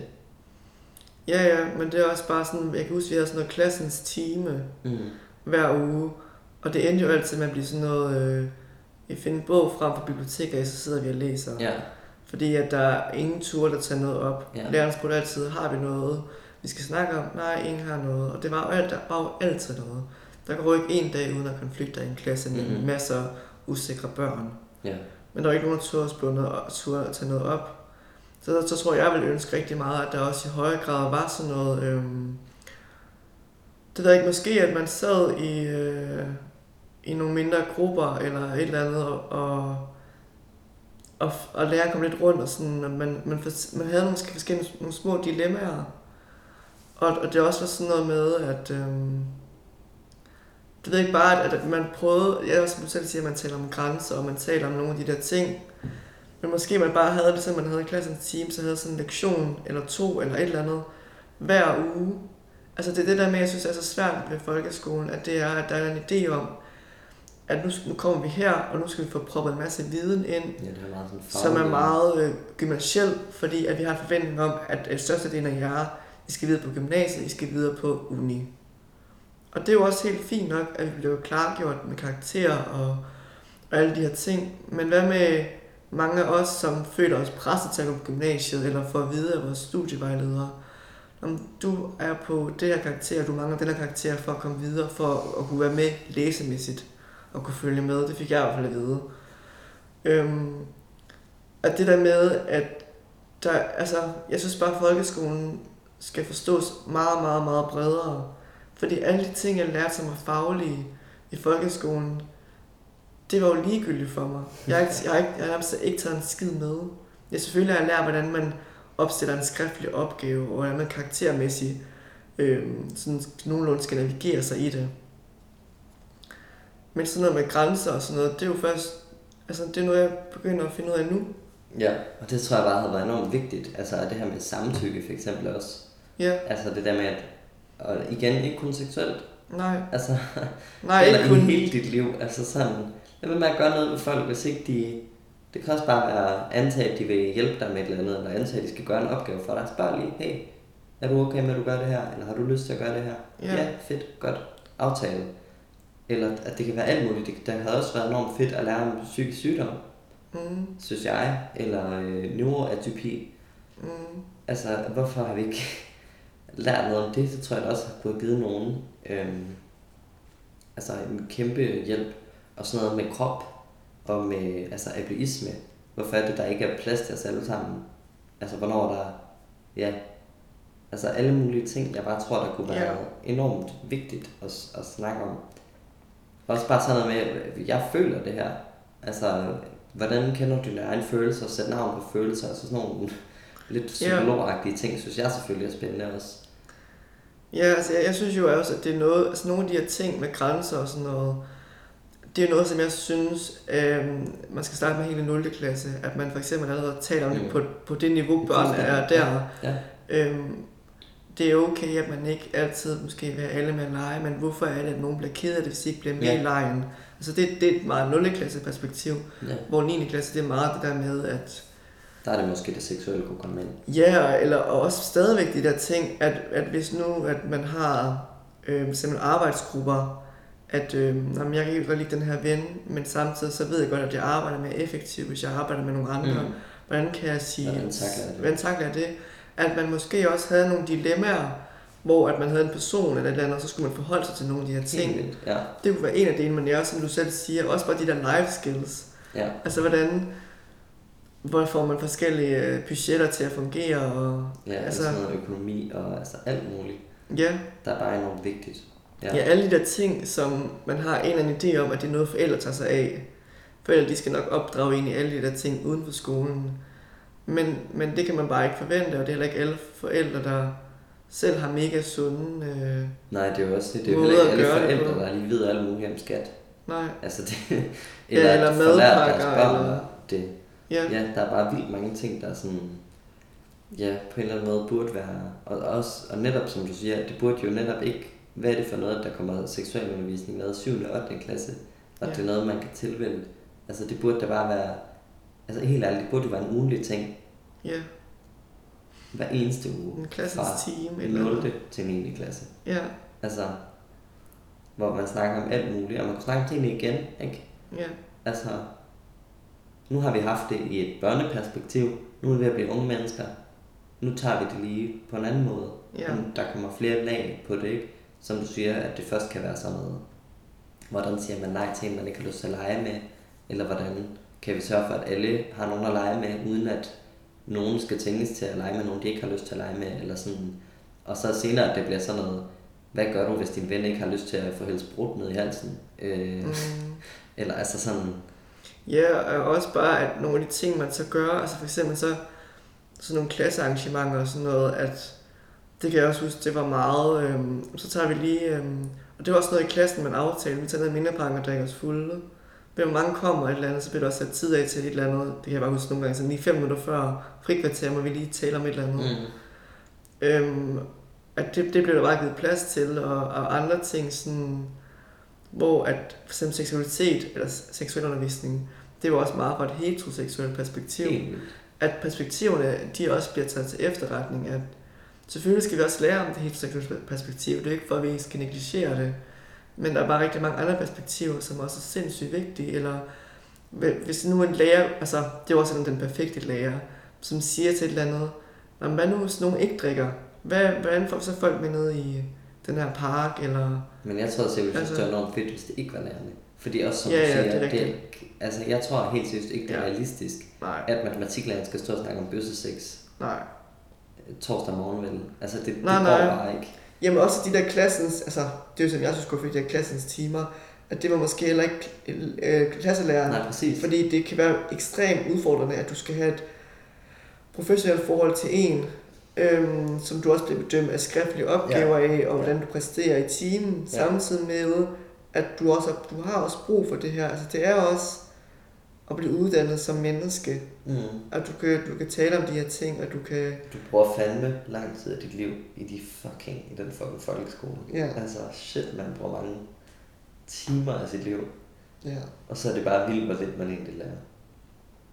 ja det man lærer allermest, det er de der sociale interaktioner, Ja. og hvad for nogle... Okay, der, der var jeg godt nok kiks, og der, der synes de et eller andet. Det er, det er sådan Ja. ja. ting, jeg tænker rigtig meget over Ja, ja, ja. dengang. Og, og der, der, der fik jeg sagt fra, eller der fik jeg ikke sagt fra. Ja. Der ville jeg ønske, jeg havde... Øhm, ja, eller ej, jeg ønsker, jeg havde vidst lidt mere om det her, eller... Eller bare fordi, at man, man ikke er hetero, så er det ikke fordi, at man er sådan en taber. Jeg kommer altså lige i tanker med, Ja, det er lige et emneskift, så. ja, ja det er okay. Men jeg vil bare lige have, vi, vi skulle lige omkring det. Kan du huske, at der var sådan noget skolebal, Nå jo, Eller sådan noget der. Bolognese. der hvor vi dansede den der åndssvage dans? Bolognese, det ikke det? Jo, jeg, ved, jeg ved ikke, hvad det, hvad det hedder. Hvad hedder det? Polo? Polo? Bolognese. Jeg ved, Polonie? Jeg ved det ikke. Whatever. Vi dansede en eller anden åndssvag dans, og der var sådan noget skolebal. Jeg kom bare lige at tænke på det. Var det ikke hver eneste år, eller hvad? Jo. Ja, det var, også, altså, det var fandme også en mærkelig tradition. Det var en måde, hvor skolen sådan kunne lave noget samtidig tjene lidt penge til studieture Ja. og sådan noget. Jeg havde det. Jeg havde det også, jeg havde, Jeg havde at man skulle røre ved en anden hånd, og det var så svedigt, det var bare, alt var usikkert. Og man skulle have... Ja, ja, ja, der brød mig heller ikke om det der med at skulle dulle sig op. Nej. Eller sådan... At det var forventet, at jeg skulle se meget feminin ud. Ja. Ej, jeg havde det. Jeg synes, det var forfærdeligt. Og jeg kan også huske, at alle sagde, at de havde det. Og jeg har på fornemmelsen, at der var mange, der ikke havde det. Ja. Fordi den netop var en... en ja, jeg, jeg kom bare lige... Altså, jeg kom i tanke om det den anden dag. Ja. Fordi jeg gik og tænkte lidt på det her afsnit, og så var jeg sådan, gud ja, det skete. Så havde man bare børn i sådan noget kaldetøj, Ja. og altså, det var fandme mærkeligt. Ja. Altså, Ja. jeg, jeg tror også godt, at, at jeg, det er også emneskift tilbage igen, men jeg, jeg er meget enig i det, og jeg følte det var sådan en heterofest Helt vildt. for børn. Helt vildt. Altså sådan, Det er jo det, det er jo det, jeg tænkte tilbage på, og var sådan, what the fuck egentlig? Altså, det var bare børn, der skulle opføre sig som voksne, rige, hvide, hetero mennesker. ja, Ja, det var fandme weird. ja, Fucking mærkelig tradition. ja, hver eneste år skulle vi presse os ned i det der hetero-dans, og så drengene gør det her, pigerne gør det her, og så skal, så skal drengens hånd ligge nederst, og så skal pigens hånd ligge ovenpå, så han kan bære hende i de gode patriarkalske strukturer. Eller sådan... Jamen det, det bliver jo taget videre til gymnasiet også. Der holder Mm. mm. man jo også nogle gælderfester. Der er det igen det samme. Åh, oh, jeg hader at skælde i gymnasiet. Fuck. Forfærdelig oplevelse. Eller på efterskolen var det også sådan noget. Forfærdeligt. Forfærdeligt lortet tradition. Ja. Så kunne du godt lide det? Eller Nej. havde du også den der afsky? Men det sjove er jo, at, at, at jeg selvom du kalder det dulle op, eller sådan gør sig sådan feminin, så er det stadig en anden måde, man gjorde det på dengang, end man tog på G-bar. Altså det, er sådan, det kan man ikke til at tænke på. Ja, ja. at G-bar det var noget helt andet. Altså der gjorde jeg jo det samme jo. Jamen, Men det, det, var, jo, det var jo tilvalg. Ja, Præcis her der var det sådan en idé om, nu skal du have en kjole på, og nu Ja. skal drengene have en smoking på. ja. Og, Det er også det, du måtte jo ikke selv vælge, hvad du havde på. nej, Man skulle have håret op, så andre folk synes, det så fint ud. Og man skulle have, altså, ja, have en kjole på, som andre folk synes var fint. Og du havde jo ikke selv, altså, ja, jeg kom bare til at tænke på det. Jeg synes egentlig, det var en fucked up tradition. ja, Ja. Og virkelig kønsrolle meget. normativ og sådan patriarkalsk, det der med, at Ja. ja. drengene skal hjælpe pigerne rundt og skal, altså, ja, Ja, det er også gælderdansen til, helt vildt. på gymnasiet, den er virkelig også meget. Ja, Hvor man laver møllen og alle de der... ja, Altså, det kan godt være nogle af jer, der ikke er kommet på gymnasiet, der ikke fatter en skid, men... Ja, det, hvorfor tror jeg, jeg havde det? ja, Altså, det var absolut skrækkeligt. ja. Skrækkelig, skrækkelig oplevelse. Men det er jo bare én ting af mange andre ting, eller... Jeg husker så mange ting i gymnastik eller idræt. Det var altid lidt op med piger og drenge. Ja, Så finder jeg lige sammen to og to, dreng og pige. ja, Eller, du går drengene lige her, og så går pigerne her, og så vælger vi lige, så vi... Selvfølgelig er så pigerne jo svagere end drengene, mm. så vi skal lige have en lille fordeling. ja. Ja, det var også en kæmpe ting, der kunne ændres i folkeskolen. Altså, Altså bare idræt. det der med, alt var bare delt op i køn. Ja, Og idræt var i øvrigt også... Okay, altså idræt og mig. ja, Jeg har så mange ubehagelige følelser forbundet til idræt. Jeg kan huske, da jeg gik ud af gymnasiet, der var noget det, var allergladest for, det var, at jeg aldrig skulle idræt. ja, Fordi det bare var så svært, og der var så meget krop og køn og omklædningsrum og de der fucking bade og øh, og det der med, at man skulle mærke sin krop så meget, når man dyrker sport. Det er også Ja. det, jeg har aldrig brugt mig om sport, fordi det er sådan, der skal man meget i kontakt med sin krop. ja, Det bryder jeg mig ikke om at være. ja, Det gjorde jeg i hvert fald ikke så meget tidligere. ja. Ja. Men det kan jeg godt, det kan jeg godt relatere til. Jeg tror også, det jeg vil, vil ønske rigtig meget, at der var plads til i folkeskolen, og det tror jeg ikke er lærerens opgave. Mm. Det tror jeg måske en udefra skal med til at skabe det rum. Men at det er, at- at man kan, man kan være sårbar. Mm. Helt vildt. At der, Kæmpe, altså. det er også det er mega svært at starte selv at sige foran alle i klassen, jeg føler det her, og alle sidder og griner, eller siger sådan, at du er bare en, et eller andet skældsord, som er mega nedladende. Og så at der var nogen, måske som selv, man så en dokumentar, eller man så et eller andet, nogle personer, som selv kunne fortælle om sig selv, at øh, jeg havde svært ved det her, og Ja, Altså- altså, også bare, at der var en voksen, men altså, det behøvede måske ikke være alle 20 elever. Om, nej, altså, nej, præcis. At der var en voksen, som man, der var jo sådan noget sundhedsplejerske og sådan noget. Ja. Men var der nogen til nogen, der gik til... Altså jeg kan huske, man skulle, man skulle til de der, hvor man skulle måles højde og øh, Ja. vægt. Det skulle man jo komme til obligatorisk. Men, men også bare, at der var det der, altså sådan noget psykisk. Ja, det var altså, det også. Det var der, men det var det, altså, det gik man jo aldrig til. Og personen sagde jo også altid sådan, den der sundheds- eller skolesygeplejerske. Hvordan har du det? Fint nok. Jeg vil bare gerne tilbage i klassen nu. Ja, det, det, dem, der havde det svært, de sagde jo garanteret heller ikke noget til den der person, det er en fremmed, du ikke aner, hvem er, der lige har mål, der har vejet, der er alt Ja. muligt mærkeligt.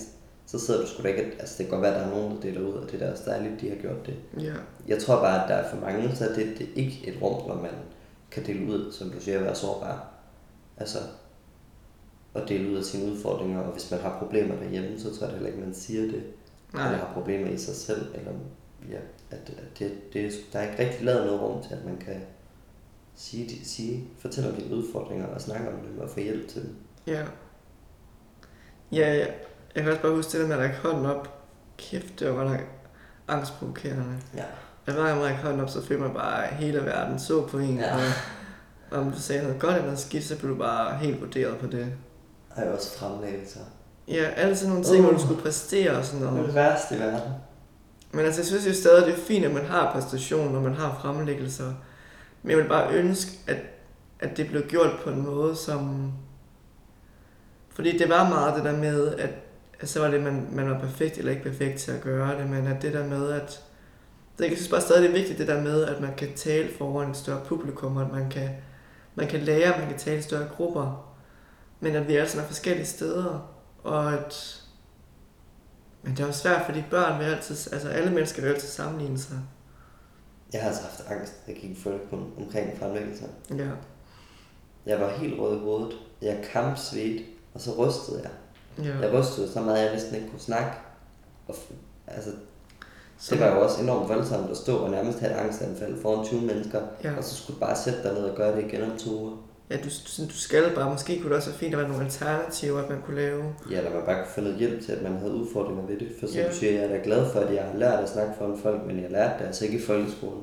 Nej, Jeg lærte det, fordi jeg selv havde lyst til at lære det efter gymnasiet. jeg er enig. Jeg Altså havde det også meget svært ved det. Jeg havde enormt meget angst, og i gymnasiet, der kunne jeg bare pjekke, fordi der er mine forældre... Altså sådan, der vidste de jo ikke, hvornår jeg havde timer, og hvornår jeg ikke havde timer, så der pjekkede jeg jo bare for fremlæggelser i stedet for. Ja, Og det lød som om, jeg var syg hver gang, selvom alle jo godt vidste, at det var jeg ikke. ja, ja. Der er sjovt nok syg hver gang, jeg havde fremlæggelse. Ja, Bare fordi jeg ikke havde lyst, altså sådan, eller jeg turde ikke. Altså, jeg var så angst omkring det. ja, Ja. ja.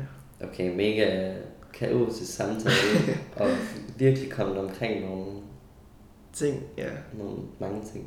Jeg har også ting, der ikke er så meget med køn at gøre, men jeg ved ikke, synes også bare, det hele hænger lidt sammen. Det, ja, der er et kønsaspekt Altså- i mange ting. Ja, Ja. så egentlig bare, der er lidt mere mangfoldighed og lidt mere skævhed i folkeskolen, ja. og at Og måske kan I, I, der lytter med, spejle jer i nogle af vores oplevelser. Ja, og hvis, og hvis I ikke kan, så skriv til os. As usual. altså, det kunne bare være, være fedt at høre også, hvad andre har oplevet med folkeskolen, fordi at Ja. det er bare meget, meget, meget forskelligt. Der er også nogle i vores folkeskole, som bare har rulet den. Altså, en, der bare havde sådan en fedeste tid, det kan jeg bare huske. Ja, helt vildt. Hvor hun var bare sådan, I'm the queen. Queen, ja. Altså, Ja. Ja, det var fandme så, noget andet. Ja, og mobbede andre helt vildt. ja. Ja, Men det bunder også i usikkerhed, men helt sikkert. Ja. Ja. Det Men- er spændende, ja. Og så glæder vi os til snart at få nogle gæster med os. Ja, der kommer et interview inden længe, Ja, forhåbentlig. forhåbentlig. Ja, men Ja. øh, Fedt.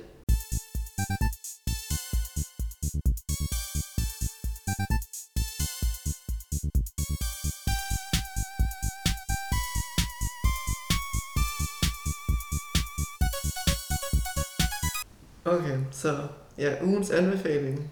Ja, altså jeg har ikke lige noget transrelateret den her uge. Det behøver altså ikke at være altid. Nej, det er faktisk overhovedet ikke noget med, altså der er slet ikke nogen transpersoner med eller noget. Det, der kunne den godt lige op sig lidt. Men det er en serie, der hedder Sex Education på Netflix, som en, hvad det starter ud med at være sådan lidt nogle stereotype personer i en øh, ja, sådan britisk high school-agtig Ja, øh, gymnasieagtige niveau.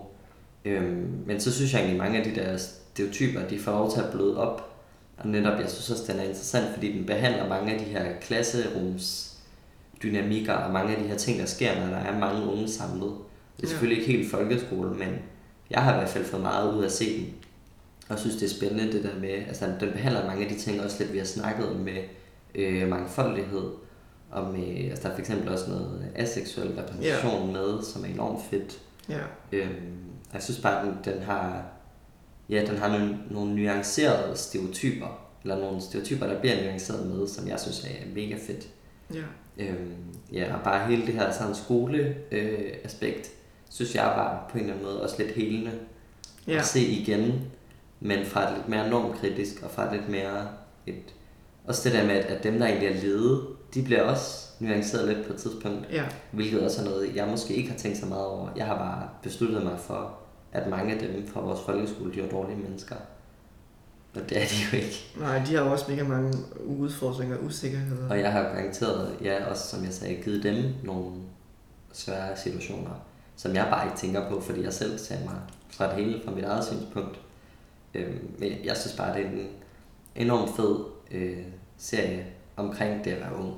Ja, Så den kan man se, hvis man har lyst til, selvom den ikke lige har så meget af det der køn og Nej, men det er stadig vigtigt. perspektiv. altså, Ja. Jeg synes også, at, altså nu har jeg jo ikke set alle afsnit, men jeg synes i starten, jeg tror også derfor, jeg hoppede fra, fordi den var meget stereotyp. Ja. Men jeg, nu har jeg lyst til at give den lidt mere en chance, at, Ja.